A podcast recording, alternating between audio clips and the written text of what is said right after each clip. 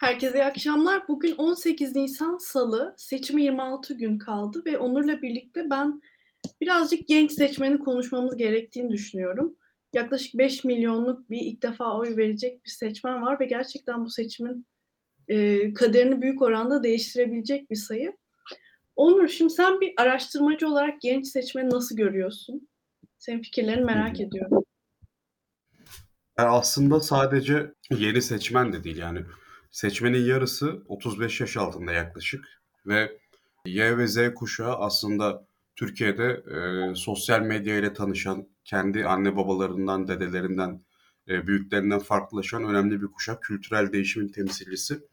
Dolayısıyla e, bu seçmende e, partizan tercih e, gözlemlenmeyebiliyor. Yani bu ne demek? Ailelerinden gelen o partizan ya da ideolojik tercihlerin e, aksine veya onların dışında e, oy tercihlerinde bulunabiliyorlar. Ve bu Türkiye siyasetinde e, kazanım değiştirebiliyor. Belki e, çok büyük bir değişim olmayacak. Yani mesela örnek veriyorum İstanbul ve Ankara seçimlerinde, İstanbul ilk seçimde fark sadece 13 binde, Ankara'da da 3 puandı. Ama burada biz biliyoruz ki aslında AK Parti ve MHP'li ailelerin genç çocuklarının, e, genç e, bireylerinin, onların çocuklarının sandığa gitmemeleri veya sandığa gidip muhalefet adayına oy vermeleri Türkiye'de siyasi tabloyu değiştirdi. Yani şöyle e, bunu desteklemek istiyorum. 2018 genel seçimlerinde AK Parti ile MHP'nin oyu e, yalnız toplamda %54'tü. Bu oy 2019 yerel seçimlerinde aslında toplamda yalnızca %50'ye geriledi. Sadece 4, 4 puanlık bir düşüş var yalnızca. Ee, ama bu 4 puanlık düşüş özellikle gençlerden kaynaklanan bu 4 puanlık düşüş Türkiye'de CHP'li belediyeler tarafından yönetilen nüfus oranını %14'ten %48'e çıkardı. En büyük, e, üç büyük şehrin e, CHP tarafından yönetilmesini beraberinde getirdi ve Türkiye'de muhalefetin çok uzun bir zaman sonra e, belki 20 yıl içinde 7 Haziran 2015 seçimlerini e, bir kenara koyarsak ki onlar e, o seçimin e, birkaç ay sonrasında AK Parti yeniden %49'da gelmişti e, muhalefetin moral üstünlüğünü ele geçirdiği bir e, ana tanıklık etmiştik ve e, bu önümüzdeki seçimlere kadar halen aslında muhalefetin bir adım önde olduğunu biz anketlerde biliyoruz. Her ne kadar seçim yeniden iddialı hale, e, başa baş ve çekişmeli hale gelmişse de AK Parti ve Erdoğan e, yeniden güç kazanmışsa da biliyoruz ki biz aslında muhalefet e, önde olan taraf ve avantajlı olan taraf. Bunun en büyük e, kaynağı genç seçmen. Ee, burada senin ekleyeceklerin de önemli. Şimdi ben geniş bir hikayeyi çizdim. Hani seçmen e, grupları arasında değişimi getiren en büyük grup genç seçmen. Çünkü e, bir kültürel değişim var. Maddi yoksunluk da bununla eşlik edince e, bu seçmenler zaten partizan tercihleri de oturmamış olduğu için kolayca yön değiştirebiliyorlar ve iktidarı daha kolay cezalandırabiliyor e, cezalandırabiliyorlar.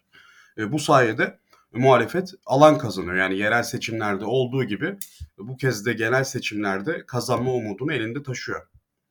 Ee, yani bunun dayanakları hakkında ben de aslında senin biz burada kuşak farklı kuşak temsilcileri olarak sen Z kuşağındasın. Ben Y kuşağının son dönemindeyim. ikinci yarısındayım. Ee, senin aslında bireysel gözlemlerin daha önemli. Çünkü ben e, TÜİK verisine göre aslında artık genç tanımı içinde yer almıyorum. 20 18-29 yaş genç tanımı olarak veriliyor. Aslında bu dünya genelinde 18-34'e çekilmeye başlandı çünkü 2008 krizinden beri gençler ailelerini kolay kolay terk edemez oldular. Kendi düzenlerini kurma yaşı ya da daha geleneksel toplumlarda evlilik yaşı giderek artıyor ve genç tanımının genişlemesi gerektiği bir tartışması ortaya çıkıyor ama Türkiye'de hala 18-29 yaş arası genç olarak kabul ediyor ve e, bence senin yorumların daha önemli olur diye düşünüyorum burada.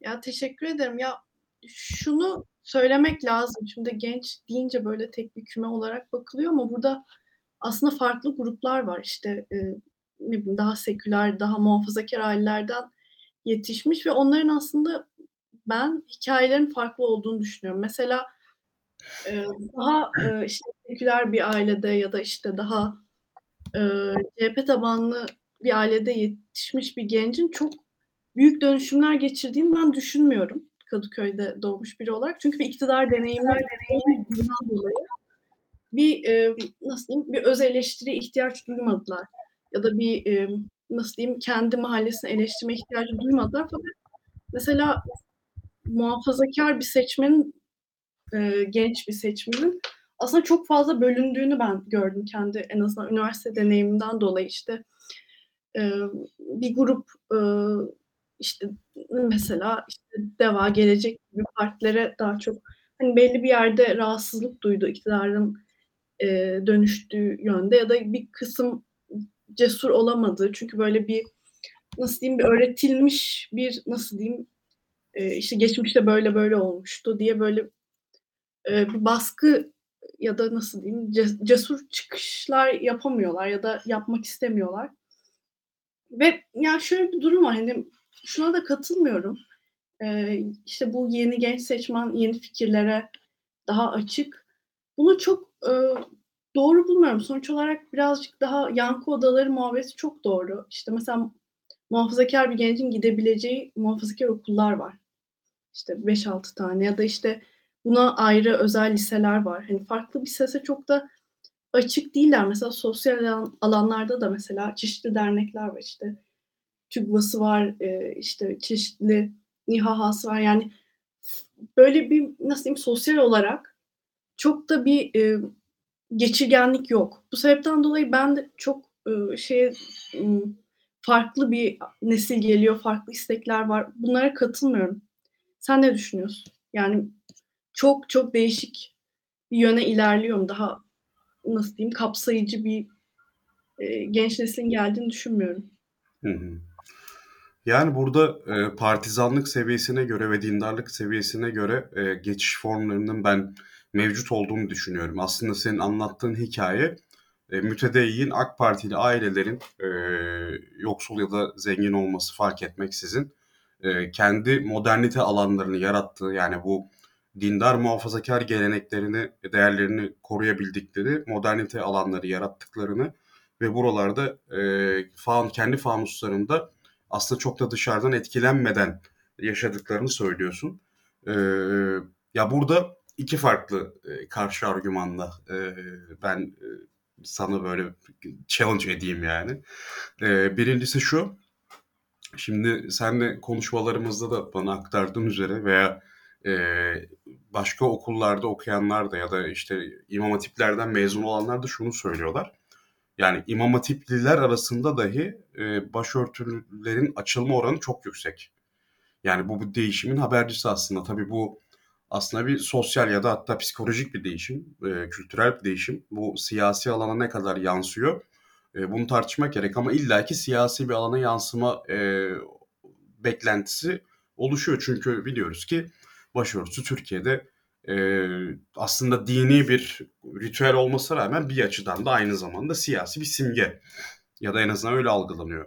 Eee, dolayısıyla, hani, şahsi gözlemler veya, eee, eğitim, eee, çevrelerinde bulunanların, eee, kendi çevresindeki arkadaşların hatta, eee, özellikle kadınlar örneğinde bu denli, eee, büyük bir değişim göstermesi bence dikkate değer. Hani, eee, senin hipotezin, eee, yanlışlanmaya çok açık bence açıkçası. Eee, test edilmesi gereken ciddi bir hipotez. Çok ciddi bir hipotez ama, eee, yanlışlanabilir. 2'ncisi de şu, eee, aslında AK Parti partizanlığının, eee, AK Parti'nin oy aldığı, eee, tüm seçmen gruplarında o kadar da güçlü olmadığını düşünüyorum sosyal alanda. Belki bireysel düze eee, bireysel düzlemde bir Erdoğan sempatisi olabilir yüksek oranda ama, eee, yani, bu illaki, hani, koyu dindarlık anlamına gelmiyor. Mesela milliyetçi kökenli olup veya merkez sağ kökenli olup çok Erdoğancı insanlar olabilir ama bu insanlar, eee, çocuklarını, eee, dindarların açtıkları okullara veya yurtlara gönderecek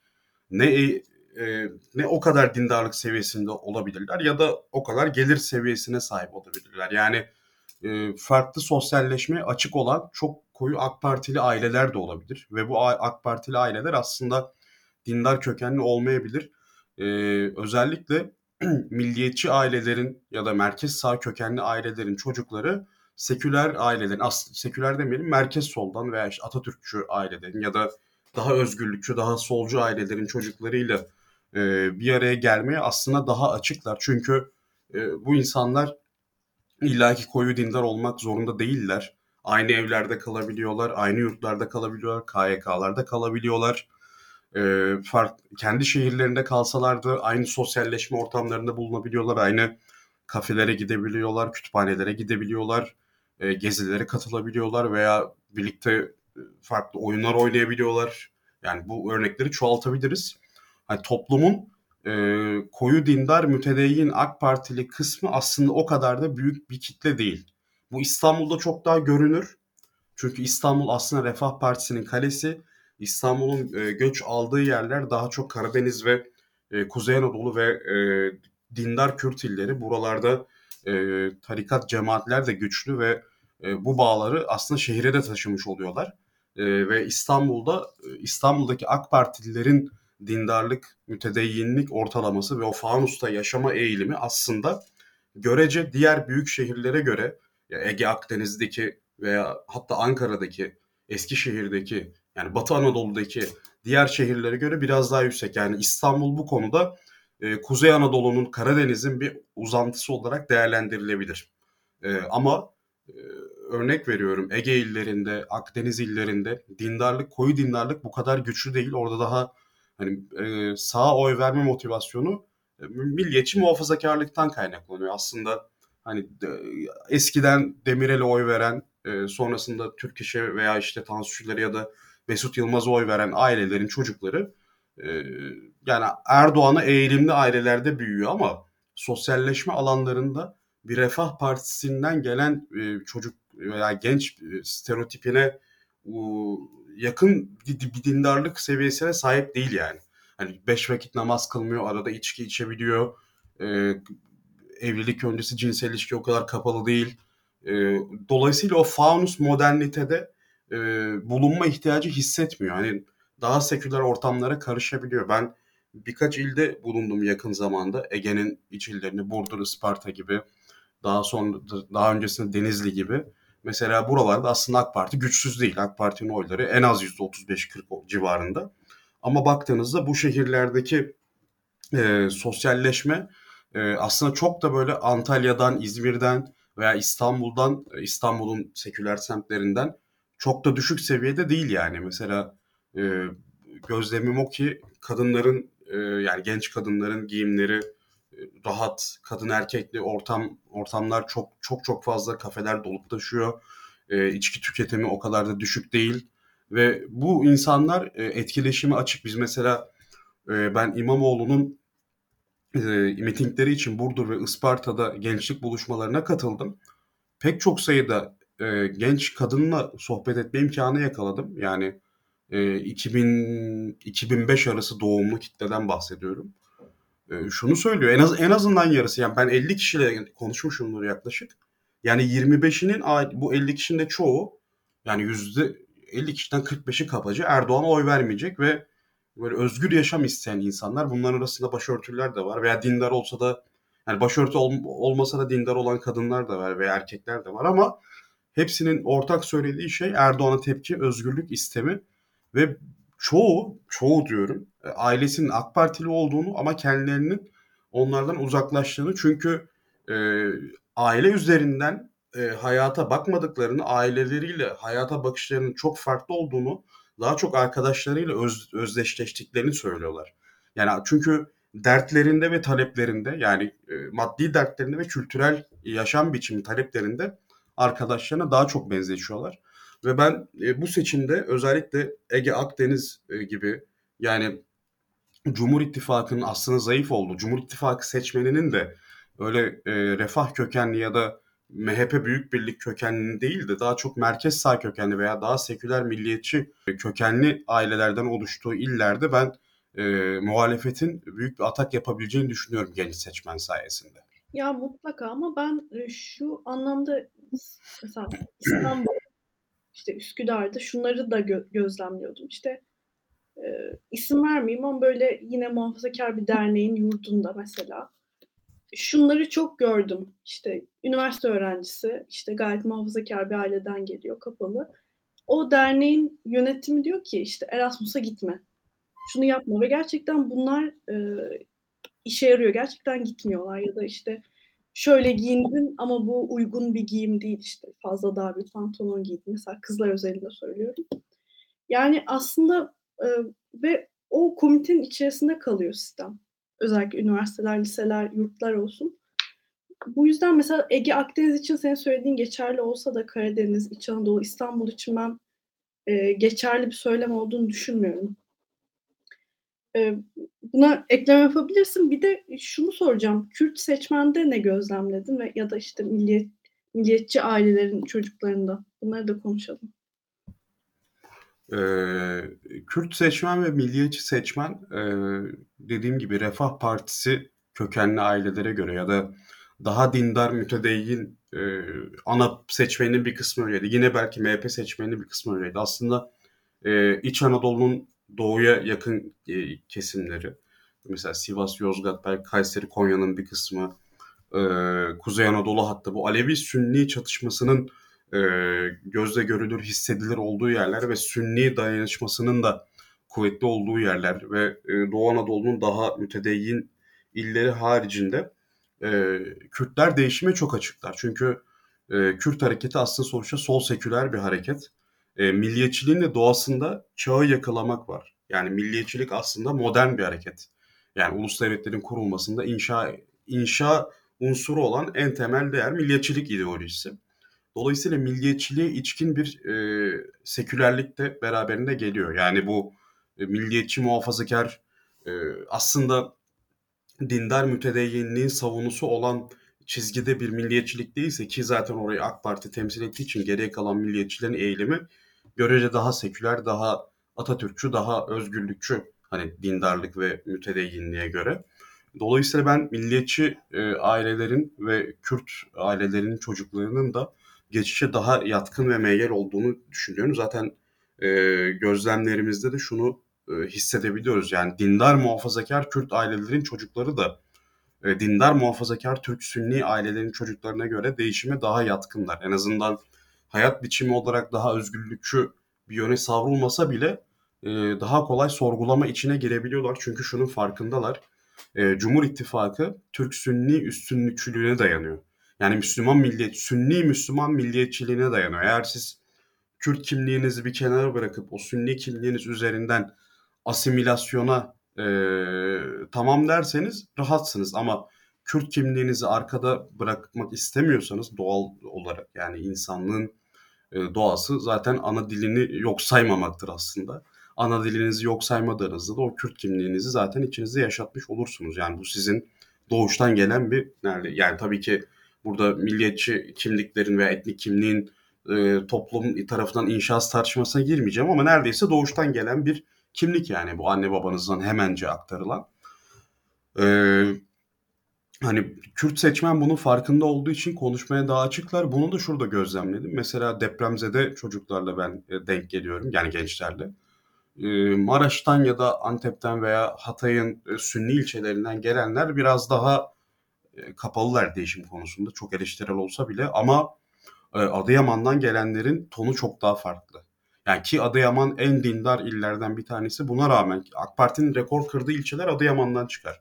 E, böyle %95'in üzerinde oy aldığı yerler. E, Adıyamanlı gençler arasında çok büyük tepki gördüm diğer gençlere kıyasla. Yani o Kürt aidiyeti e, muhalefet adına çok e, geçişken bir etkileşim yaratıyor. Yani mesela aynı e, e, travmanın, deprem travmasının Kürt kimliğiyle birleştiğinde e, ortaya çıkan o interaksiyon etkisi çok daha büyük. Türk Sünni kimlikli olan daha dindar ailelerden gelenlere göre. Ee, galiba gençliği böyle inceledik. Ya şunu e, nasıl gördün? Ben hani son birkaç ayda böyle Muharrem İnce rüzgarı çok e, estiğini görmüştük. Sen o rüzgar artık bitiyor mu? Yani bunu gözlemleyebiliyor musun? Yani bu rüzgar bitiyor diyemem. Bu rüzgar devam ediyor ama bu rüzgar büyümüyor. Bu rüzgar biraz daha azalıyor. Ama Muharrem İnce de o rüzgarı korumak için müca- mücadele ediyor ve benim gözlemim e, yani şu bu aralar Aksoy ve Yöneylem'in verileri e, en yakın zamanda elimize geçti. Yani kamuoyunda tartışılır şekilde önümüze düştü. Ki o anketlerde kentli, e, şehirli ve muhalif ağırlıklı örneklem e, gözlemliyoruz. Buna rağmen Muharrem İnce ki Muharrem İnce aslında e, AK Partili ailelerin e, Millet İttifakı'na ele gitmeyen çocuklarının oylarını alabilen bir aktör olarak büyüyor. Yani Muharrem İnce'nin 100 oyu varsa bu 100 oyun e, maksimum 55-60'ı muhalefet kökenli. En az 20-25'i de AK Parti kökenli e, ailelerden geliyor. Metropol'ün de böyle bir verisi var benzer şekilde. Muharrem İnce aslında e, merkezde oluşan bir boşluğu yani Kemal Kılıçdaroğlu şu an e, HDP'nin ve e, sonuçta anayasal Türklük kimliğini dahi sorgulayabilen DEVA gibi hani anti Atatürkçü bir yere konulabilen e, partilerin desteğiyle aday olabildiği için e, şu an solun adayı Kemal Kılıçdaroğlu, en sağın adayı Tayyip Erdoğan. Yani Hüdapar'la, yeniden refahla yani aşı karşıtlarıyla ve kadın hakları karşıtlarıyla ittifak yapan bir e, Erdoğan. Diğer tarafta da e, Kürt siyasetiyle ve e, bugüne kadar Kemalizmi eleştiren e, ve yine Kürt siyasetiyle ya da göçmenlerle empati kurup hani e, Türk halkının %80'ini oluşturan milliyetçi ideolojiye karşı duran ex, eski AK Parti liberallerle ortaklık yapmış ve Kemal Kılıçdaroğlu görüntüsü olduğu için merkezde aslında Ekrem İmamoğlu ve Mansur Yavaş'la doldurulan boşluğun da ortadan kalkması Muharrem İnce'ye çok büyük bir alan yarattı. Zaten Muharrem İnce %95'in üzerinde tanınırlığa sahip bir aktördü.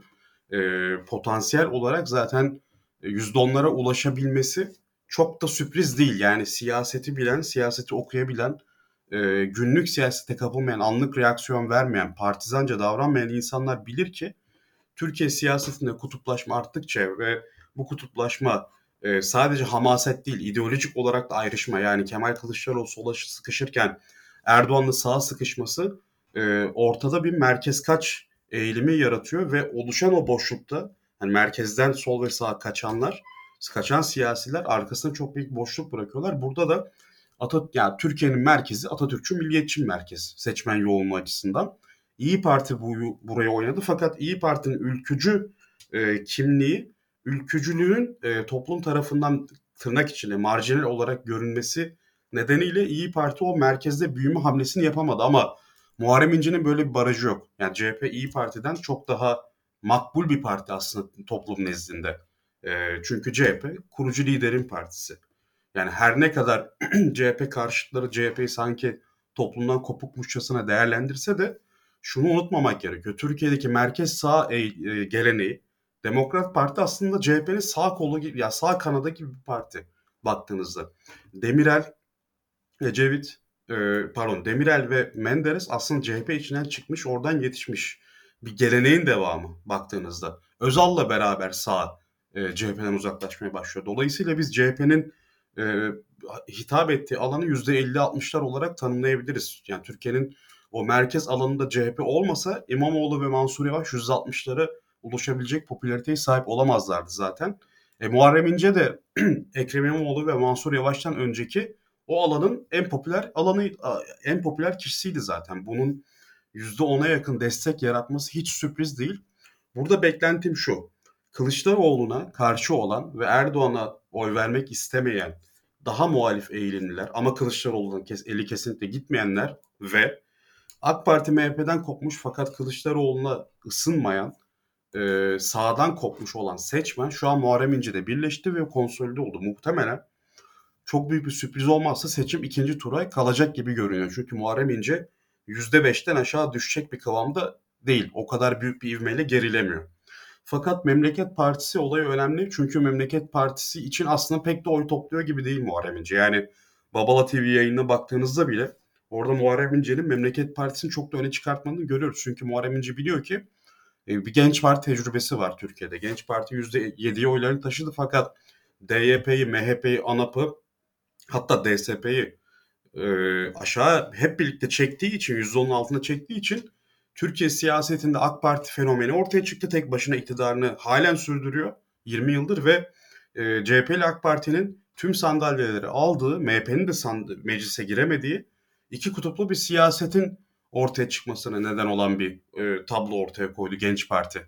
Yani bu etkiyi yarattı. Mesela biz 2002 seçimlerinden önce seçmene partilerin e, sol sağ skalasına nerede yer aldıklarını sorduğumuzda yani araştırmacılar sorduğunda o zaman ben o, o yaşta değilim tabii ki araştırmaların araştırmacıların makalelerine baktığımızda en solda yani 10 üzerinden 2,5-3 gibi bir ortalamaya CHP'nin konduğunu 7-8 gibi bir alanda AK Parti ve Saadet'in o zamanki adı Fazilet mi Saadet mi hatırlamıyorum e, konduğunu biliyoruz. Diğer aradaki bütün partiler DSP'si, ANAP'ı, MHP'si, DYP'si yani aklınıza gelen tüm partiler çökmüş vaziyette ve o merkezin çöküklüğünde AK Parti o merkezi de kapsamayı e, başardı ve çok büyük bir dominasyon elde etti. Ama geldiğimiz noktada AK Parti o merkezden kaçtı. Yine en sağ sıkıştı. Zaten e, Kılıçdaroğlu'nun imajı o en solda tutulmaya çok gayret ediliyor iktidar medyası tarafından.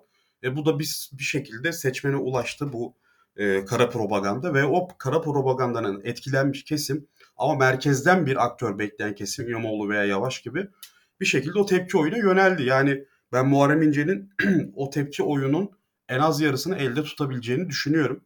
Seçimin ikinci tura kalabileceğini düşünüyorum. Fakat Memleket Partisi'nin e, %7'ye ulaşma ihtimalinin çok çok kuvvetli olmadığını, hala da ihtimali bulunduğunu fakat çok kuvvetli olmadığını düşünüyorum. Memleket Partisi konusunda muhalefet e, seçmeninin yani ya da muhalif eğilimli Memleket Partisi seçmenlerinin taktik oya yönlendirilmesi gerektiğini düşünüyorum. Yani CHP ve İyi Parti'nin burada Memleket Partisi oylarını alıp mecliste e, ilk turu muhalefete kazandıracak strateji izlemeleri gerektiğini düşünüyorum. Hatta Muharrem İnce'nin ben buna alan yarattığını da düşünüyorum. Çünkü Muharrem İnce çok popüler isimleri koymadı. Sonuçta CHP çok büyük parti. CHP'nin memnun, memnuniyetsizlerinden de bir liste oluşturabilirdi ve daha popüler isimleri oraya koyabilirdi. E, bu yola gitmedi. Ben Memleket Partisi yerine Muharrem İnce'nin şu zihniyette olduğunu düşünüyorum. Memleket Partisi'ni öne çıkarıp meclis oyunu bölmek yerine e, Muharrem İnce'nin e, Kemal Kılıçdaroğlu'nun ilk turda kazanamama riskinden ötürü seçimi ikinci tura, tura bırakıp Kemal Kılıçdaroğlu'nu referandumlaştırma stratejisini izlediğini düşünüyorum. Çünkü e, şunu biliyoruz biz. Erdoğan ilk turda geride değil. Bunu açıkça söyleyelim. Erdoğan oy evet öyle %45'i geçmiyor şu an. Ama Erdoğan Kılıçdaroğlu'ndan geride değil ilk turda ve Erdoğan'ın e, kendi seçmenlerini, kendi kararsızlarını toplama eğilimi mevcut. Birçok araştırmada AK Parti'nin biz %40'lara yaklaştığını görüyoruz. E, AK Parti'yi %35'in altında gösteren araştırmaların örneklemine e, tekrar bir bakın derim. Ya da onlara güvenmeyin. E, yani itibar etmediğiniz şirketlerse hiç bakmayın derim. E, AK Parti %35'in üzerine çıkma eğiliminde, Erdoğan da %45'lere yaklaşma eğiliminde. E, böyle olunca da muhtemelen e, kazanma konusunda endişe e, Muharrem İnce'nin ikinci tura kalması e, konusunu bence çok da karanlık bir hale dönüştürmüyor muhalefet adına. Yani Kemal Kılıçdaroğlu'nun ikinci turda referandumlaşması bence muhalefetin çok da aleyhine olmayabilir. E, çünkü ilk turda Kemal Kılıçdaroğlu'na gitmeyenler ikinci turda artık cezalandırdıkları ilk turda zaten cezalandırdıklarını düşünüp değişim arzusuyla Kemal Kılıçdaroğlu'na oy verebilirler. Yani Kemal Kılıçdaroğlu'na olan antipatilerini veya çekincelerini bir kenara koyup son bir kereliğine e, bağırlarına taş basıp e, Kemal Kılıçdaroğlu'na oy verebilirler diye düşünüyorum. Bence muhalefet kamuoyu Muharrem İnce'nin kendisinden çok Memleket Partisi'ne odaklanmalı ve Memleket Partisi'ne giden taktik oyların, e, Memleket Partisi'ne giden muhalif eğilimli oyların e, taktik ve stratejik oy e, başlığı altında CHP ve İyi Parti'ye ya da işte diğer partilere e, çekilmesi yönünde bir söylem geliştirmesi gerektiğini düşünüyorum. Ya buradan bir de mesela geçen sene tam bugünlerde böyle bir Ümit Özdağ rüzgarı da vardı. Ve o da aslında ben açıkçası birazcık Muharrem İnce'ye benzetiyorum. Bir öfkeli bir söylemi vardı. Burada işte Millet İttifakı'nın veremediği böyle sanki seçmen için böyle bir e, öfke boşalmasını da temsil ediyor Muharrem İnce. Yani o öfke e, hem özellikle erkeklerde ben bunu görüyorum. Biraz belki de erkeklik krizinin sonuçta ay sonunda kirasını ödeyemeyen işte ne bileyim 30 yaşında ailesiyle yaşamak zorunda kalan bir sürü kişiden bahsediyoruz şu an. Sanki Muharrem İnce o öfkeyi de temsil ediyor. Ne diyorsun? Bence çok önemli bir konuya değindin. Zaten Muharrem İnce'nin tarzı da senin bahsettiğin o maskülen onur ideolojisini temsil eden bir duruş. Ama Muharrem İnce'nin ben bunu dozunda tuttuğunu düşünüyorum. Yani mesela Ümit Özdağ'ın geçen bir videosu vardı ya bir kadın milletvekilini işte gösteriyor ismi üzerinden Erdoğan'a yükleniyor falan. Ya yani bu, bu tarza da girmiyor. Mesela Çok yani neyse ben girmedim o işe. yani e, bu tarza girmeden o öfkeyi yansıtarak aslında e, kadın seçmeni de kaçırmayacak dozajda o eril öfkeyi temsil ettiğini düşünüyorum. Ya daha merkez popülist bir yerde duruyor. Ben Macron'um diyor ya. Aslında ben Macron'um iddiası e, yani bu açıdan haksız değil. Tabii ki ekonomik program, teknokratik e, tarz ya çok daha farklı siyasetçiler ama o merkezdeki boşluğu doldurması ve bunu biraz daha eril bir tonda yapması. Macron da sonuçta eril e, yani böyle bağrını açık gömlekle ya da işte güçlü lider pozlarıyla onu vermeye çalışıyor.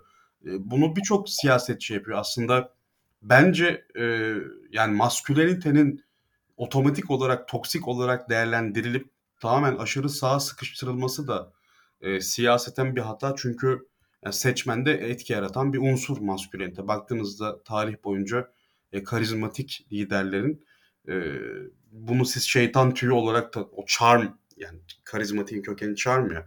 Bunu şeytan tüyü olarak da e, tanımlayabilirsiniz. Daha heybet olarak da tanımlayabilirsiniz. Yani bu şeytan tüyüdür, heybettir. Bunlar aslında erilliğe hitap eden, oraya konuşan kelimeler. E, bunları dozajında yapmak önemli. Yani baktığınızda işte hanımcılık diyoruz Ekrem İmamoğlu için. Veya Mansur Yavaş için masaya çık tepin istersen bunlar da eril e, dile hitap eden mevzular yani. Ya belki burada e, Kemal Kılıçdaroğlu veya Abdullah Gül gibi e, isimlerin e, bence belki de açığı var. Hani biz diyoruz ya bağırmayan e, aktör, kimisi öyle diyor yani bazı aydınların işte bağırmayan siyasetçi, daha sakin siyasetçi istiyoruz vesaire. E, yani burada siyasetin, temsili siyasetin krizi var. Evet, gönül ister gerçekten e, hiç bu maskülen ma, maskülenliğin kullanılmamasını iste, isterim ben de isterim açıkçası. Yani böyle müzakereyle işler halledilsin, sakin şekilde masa etrafında konuşulsun. E, bu işi makul yani siyaset için yönetim için makul e, aksakallar heyeti ya da işte akil insanlar heyeti falan yönetsin ama e, temsil siyasetinde kitlelerin temsili söz konusu ve kitleler bu kadar aydınlanmış değiller açıkçası. Yani burada temsili siyasetin e, getirdiği bir e, eril değerlerin e, manipülasyonu meselesi var. Bunu e, kim ne kadar iyi kullanırsa kazanabiliyor. Yani mesela İmamoğlu gibi bunu hanımcılık üzerinden yaptığınızda kadın seçmeni de kazanabiliyorsunuz. Ya da Erdoğan gibi işte bunu dindar muhafazakar ailelerin kadın erkek ilişkilerini andıran bir siyaset biçimi kurguladığınızda bu sefer o çok büyük kitleyle özdeşlik kurabiliyorsunuz. E, Muharrem İnce de burada gençlik de bunu yapıyor. Genç erkekler e, üzerinden yapıyor bunu evet. Ama genç kadınları da korkutmuyor o kadar bence. Genç kadınları korkutmadığı için oy oranı bu kadar yüksek. Mesela Ümit Özdağ bunu yapamadı. Ümit Özdağ sadece Twitter'daki aşırı sinirli Türkçü kitleyi yanına çekebildi. O yüzden oyu bu kadar da yükselemedi. Ama Muharrem İnce bunu aştı. Depremde de mesela bu erildiğini ben depremde iyi kullandığını düşünüyorum. Depremde korkusuz, cesur bir şekilde Maraş'a gitti. Enkaz altındaki insanları kurtarmaya çalıştı. Mesela Babala TV yayını izlediğinizde Hatay'daki, Maraş'taki insanların Muharrem İnce'ye hala bir kurtarıcı gibi baktığını görüyorsunuz. Yani burada bence aktif Millet İttifakı siyasetçilerin hatası var sahaya inmemenin, elini kirletmemenin, masküleniteyi bu kadar çöpe atmanın e, yarattığı boşluktan Muharrem İnce faydalanıyor. Zaten Muharrem İnce kendisini performans ediyor şu an. Muharrem İnce aslında bizim 2018'de bildiğimiz Muharrem İnce yani. Çok da farklı biri değil ki şu an. Zaten yani kıyasladığımızda şu an muhalefetin e, kampanyası mı daha heyecan verici 2023 kampanyası? 2018 Muharrem İnce kampanyası mı daha heyecan verici?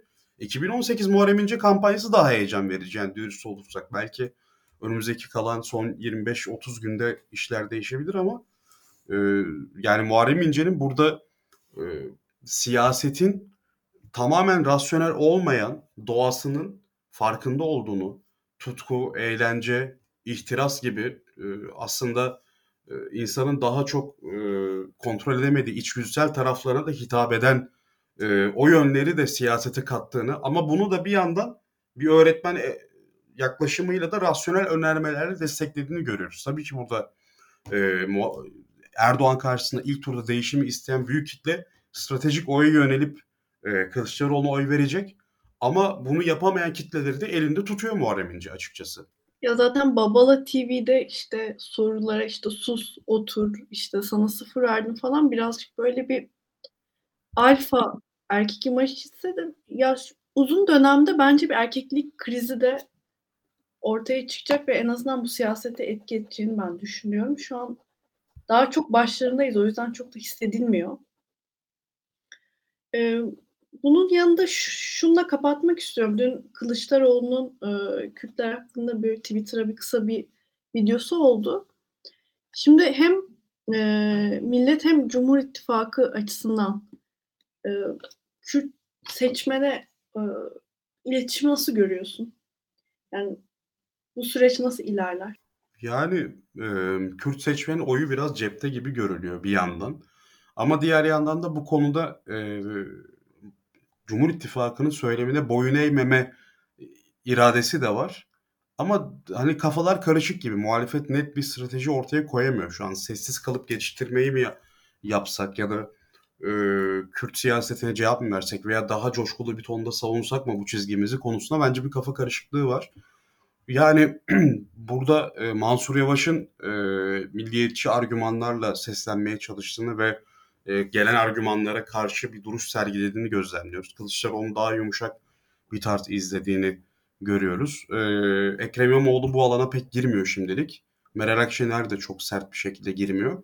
Ama sonuçta Cumhur İttifakı, e, Millet İttifakı'nın taşıyıcısı Cumhurbaşkanı adayı Kemal Kılıçdaroğlu olduğu için e, meydanlarda e, tekrarlamaya başlayacağı söylem. Yani aslında siyasetçilerin belli konularda ifadelerinin aslında %70, %70 sabittir. Bu konuda sabitleşecek o %70'lik ifade kalıbı ne yöne evrilecek bunu izlemek lazım. Ben sosyal medyada bunun belki sinyalini veriyor olabilir ama mitingde de bambaşka konuşabilir. Çünkü sosyal medyanın etkili, yani Twitter'ın etkileşim alanı çok daha muhalefet lehine. Ama mitinglerle konuştuğumuzda bu iktidar medyasına da taşınıyor ve orada daha e, polemikçi ve e, argümantatif bir dili sahiplenebilir. E, ben bunu izleme taraftarıyım. Senin yorumun ne bu konuda? Millet İttifakı için soruyorsun değil mi?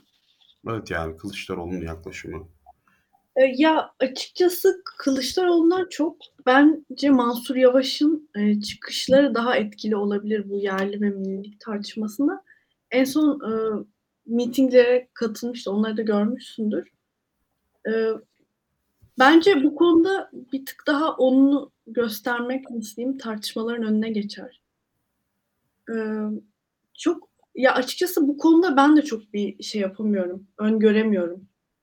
Ama yani, eee, en azından umarım son 20 gün kala herhalde bu, ııı, Kürt seçmen öyle vebalı gibi davranılmaması gerekiyor. Çünkü mesela bağrına taş basıp belki Cumhur İttifakı'na oy atmaz ama mesela benim korkum hiç sandığa gitmemesi. En azından Yani bunun konuda örneğini şimdi yaşadık. 2017 referandumunda mesela Kürt illerinde e, katılım çok düştü. %60'lara düşen iller oldu. %70'in altına düşen. Belki o katılım yüksek olsaydı referandumda evet oyu geçmeyecekti bir ihtimal. E, bunun örneğini yaşadık biz. 1 Kasım'da da mesela HDP oyları epey bir düşmüştü doğuda. Yani zaten HDP'de toplamda %13'ten onlara gerilemişti. E, Kürt seçmen ya biz aslında Türkiye siyasetini okuyanların, değerlendirenlerin en büyük hatası e, seçmenleri gruplara bölüp hepsini o grupları türdeş gibi algılamak.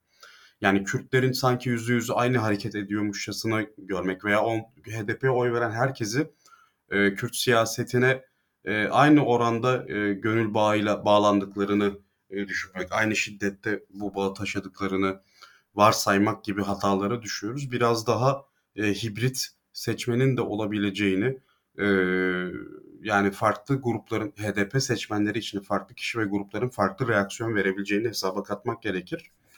E, bakalım yani burada e, muhalefetin söylem birliği önemli. Ben Mansur Yavaş'ın etkili konuştuğunu ama Mansur Yavaş'ın ülke gündemine e, kendini taşıyacak bir enerjiye sahip olmadığını zaten iktidar medyasında onu yok saydığı sayacağını düşünüyorum. Çünkü Mansur Yavaş bir şekilde sempatisi olan bir eee, seçmen, eee, şey Cumhurbaşkanı yardımcısı adayı seçmen gözünde. Mansur Yavaş'ı arka planda bırakacaktır iktidar medyası ve daha kendi eee, nötr alanda bırakan e, birkaç medya kuruluşu. Ama burada Kılıçdaroğlu'nun söyleyecekleri önemli bence. Yani Kılıçdaroğlu eee, terörle aralarına net bir eee, mesafe koyup eee, bu mesafe içinden meclis eee, çerçevesinde HDP veya işte Kürt seçmenle eee, konuşma yöntemini eee, aktarabilir, ifade edebilir. Seçmenin eee, zihnini karıştıran argümanlara karşı eee, demokratik ve makul önerilerde bulunabilir diye düşünüyorum. Çok teşekkür ederim Onur. Son olarak eklemek istediğin bir şey var mı bizim konuşmalarımıza? Muharrem Palaz'ın yorumuna bir ek yapacağım. Onu gördüm. HDP seçmeni %90. Yani bu şehir efsanesi açık söyleyeyim.